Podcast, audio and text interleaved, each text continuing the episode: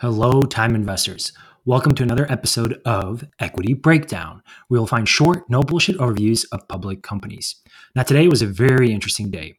All eyes were on Coinbase, ticker symbol C O I N. The company actually went public through NASDAQ through a direct listing. They are propelling a decentralized infrastructure with decentralized assets, and in fashion, decided to let the market decide its value. So, to put it in perspective a little bit, in their S1 filing, the company listed some pre IPO shares, which also gives us a peek in terms of the demand of interest. In Q3 of 2020, they sold shares weighted at an average of $28.83. Think about that. And then in March of 2021, that price went up to weighted average of $343.58. Now, with trading activity today and an outstanding share balance of 261.3 million, the company shares oscillated between $381 at the open, they peaked at 429 and finally ended up with a closing price of 328, resulting in a whopping valuation of 86 billion. Mind-blowing. To put this in perspective, Coinbase could potentially surpass the value of Goldman Sachs, an institution that has been around for 151 years. And I went ahead and I also provided some insights here in the chart below where you can understand and place Coinbase in relative to some other fintech players as well as to the legacy financial systems. So you have Square, PayPal, and then of course your legacy financial systems such as Bank of America, JP Morgan, Wells Fargo, Goldman Sachs, and also the exchanges below. And you can see here based off of that 86, so 85.71 rounded up to 86 billion market cap. I mean, the company is valued greater than the Nasdaq exchange, uh, and it's close within an eight-year time frame relative to some of the legacy institutions that have been around for some cases a century uh, or half a century. Um, it'll be close to surpassing Goldman Sachs and who knows Charles Schwab, Citigroup. Um, and to give it in perspective, the most valuable banking company out there, of course, is J.P. Morgan Chase. Now, from a user perspective, uh, you can also see here relative to some of those uh, uh, individual uh, companies. I mean, Coinbase right now has around 56 uh, verified active, 56 million verified active users. Put that in perspective, uh, that's more than Charles Schwab, Goldman Sachs combined, and very close to some of the other legacy banking systems such as Bank of America, Wells Fargo, and J.P. Morgan Chase. So again, phenomenal. Now, as a profitable company and an arsenal of increasing revenue and cash, Coinbase will not need to raise any money, and thus the shares will come internally.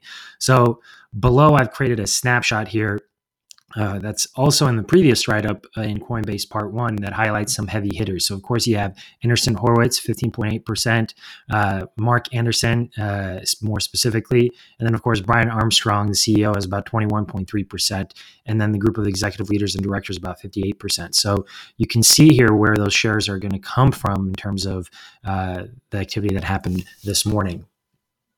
Now, Coinbase is the first large player in the space that gives you the seamless ability to access and own, which is very important here, the crypto assets that are molding a decentralized digital world.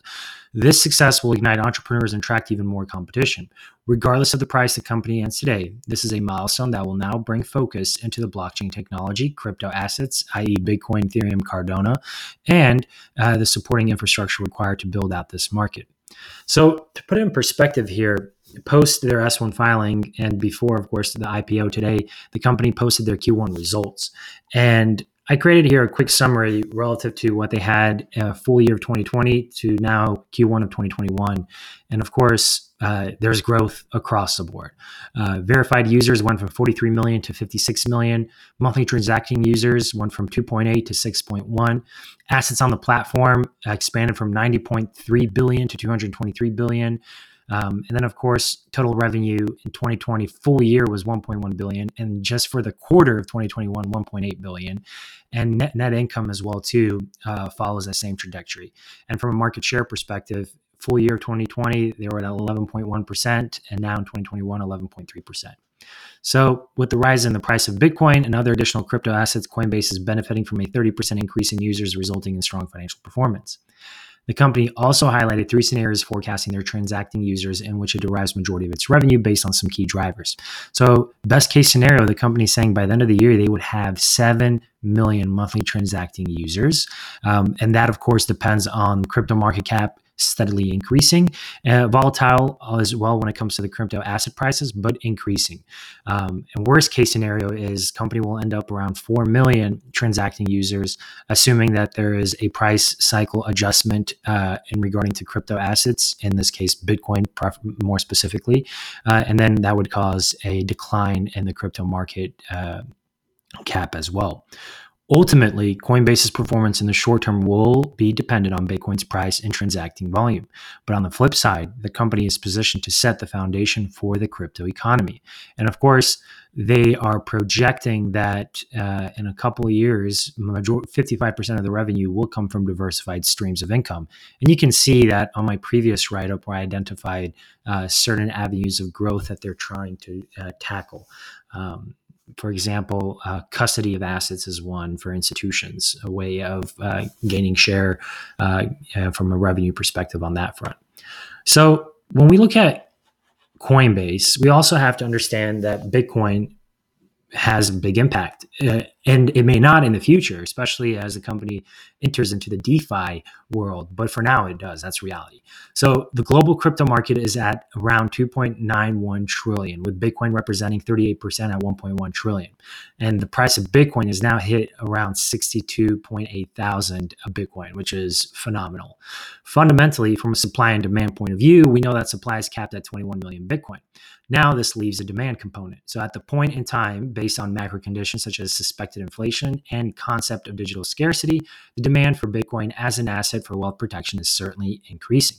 So understanding this, uh, there was a great write up. Uh, it's a three part research series uh, from Yassine uh, and David Puell. Um, Yassine coming from ARK Invest and David Puell being a cryptocurrency on chain analyst. Uh, they highlight some key conclusions for Bitcoin based on some fundamental metrics and trends. So, first, to measure the health of the Bitcoin network, they focus three concepts monetary integrity, security, and usage. So, from a monetary integrity perspective, this is to understand hey, can we verify the supply of Bitcoin? And yes, we can. Um, and I've attached a couple of links here from Glassnode. So right now in circulation, there's 18.6 million bitcoins. Uh, additionally, with each halving, and we've had three so far, with the fourth one in 2024, the issuance of Bitcoin is cut in half, meaning uh, how much Bitcoin is issued makes it more difficult with the halving component that happens. Ultimately, as the Bitcoin market cap increases, supply is constrained, which causes the increase in price. Pretty simple concept there. Now, Bitcoin security is also another critical component adding to value. The hash rate, which reveals the processing power miners utilize to secure the Bitcoin network, and uh, as the market cap of Bitcoin has increased so far, uh, they provided uh, some insights that the hash rate has exponentially increased as well, um, which is uh, a great component there giving you an underlining understanding of the power of the Bitcoin network as well as um, the security that comes with it. Uh, so usage is also the final component in the initial valuation of Bitcoin. It shows investors or users uh, network activity, adoption, economic activity. So as of right now, there are 1 million active addresses. So this number is very highly dependent on the price of Bitcoin. So if it goes down, usually those addresses will also decline as well. Or if it goes up, it'll steadily increase. And you can see that trend after the 2018 drop uh, in the Bitcoin price. Additionally, over time, the share of individuals holding less than 10 uh, Bitcoin has increased, while those holding greater than 1,000 Bitcoin has decreased. So you can see that more new uh, additional uh, uh, players are coming into play. And of course, as the price of Bitcoin has accelerated, they can't afford uh, to have more than a, a couple, uh, resulting in this trend. Um, and for those that held a thousand or greater, usually those are individuals that have been in Bitcoin early on the game, so they've liquidated some of the asset there.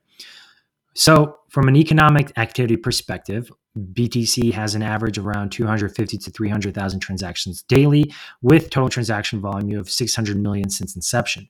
Now, to give you a comparison point, Visa has 65,000 transactions per second. So, of course, um, it hasn't reached that level uh, of uh, usage relative to the traditional financial system, but it is grabbing market share every day, inch by inch. And this just gives you an idea that yes, there's certainly some improvement, but you know, at the end of the day, from these three components, we can just come to one conclusion that Bitcoin has strong features that justify its digital scarcity and its role in the class of assets that represents preservation of wealth. Um, so those are key components there. Now, for some key insights for you guys. So Coinbase's IPO is a critical milestone for the crypto world. The crypto market is at its infancy, and Coinbase represents a stepping stone to a greater market that is developing. So ultimately, whether this is a great investment or not, uh, you know, the point here from Coinbase, uh, especially with the IPO and the level of attention that it is getting now um, that it didn't have previously before, shows one fact only that hey, now this market is finally coming out into the public eye uh, beyond just the individuals that were very enthusiastic and supportive from the early days. And uh, it's going to create a wave of consistent innovation uh, and new emerging uh, players, hence the development of the crypto economy. Now, based on their Q1 results, Coinbase is in a strong position financially and in terms of market share, realizing the fact that 90% of their customers to date have been acquired for free organically. So that's a key component here. And it's something to understand that uh, as a market leader and being first in the space, and the fact that customers have come to them organically, they have a strong position. So they will leverage their brand equity and the services they provide to continue maintaining their position as a market leader. So any other competitor that will come into their field will have to have either some substantial uh, difference in a business model uh, or a lot of capital to start competing with them to build the infrastructure that Coinbase has built in these past eight years. On top of that, as a company enters the public markets, competition from existing exchanges as well as up and coming crypto players will create revenue pressure. Coinbase derives majority of revenues from transaction fees in their platform and is currently one of the highest in the market at around 0.5%. This will certainly challenge their top line if Coinbase is slow to diversify its revenue streams.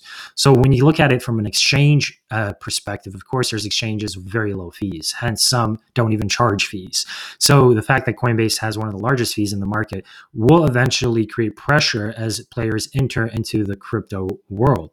Um, right now, their first mover advantage uh, will not give them that pressure in the short medium term. Um, this is the same concept that the CEO also confirmed as well. So now the company at its current structure is highly sensitive towards Bitcoin's market volatility. Because of the appreciation in Bitcoin price, users have gravitated to Coinbase to gain an entry point.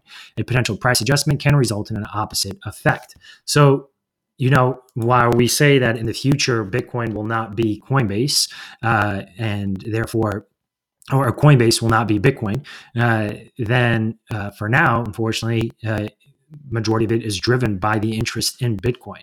Um, so as Coinbase, you know, offers even greater assets than what they do right now, so they've diversified on that front. Um, additional revenue streams again uh, will be uh, necessary, uh, but in the short term or medium term, Bitcoin price will play a big role in their financial performance.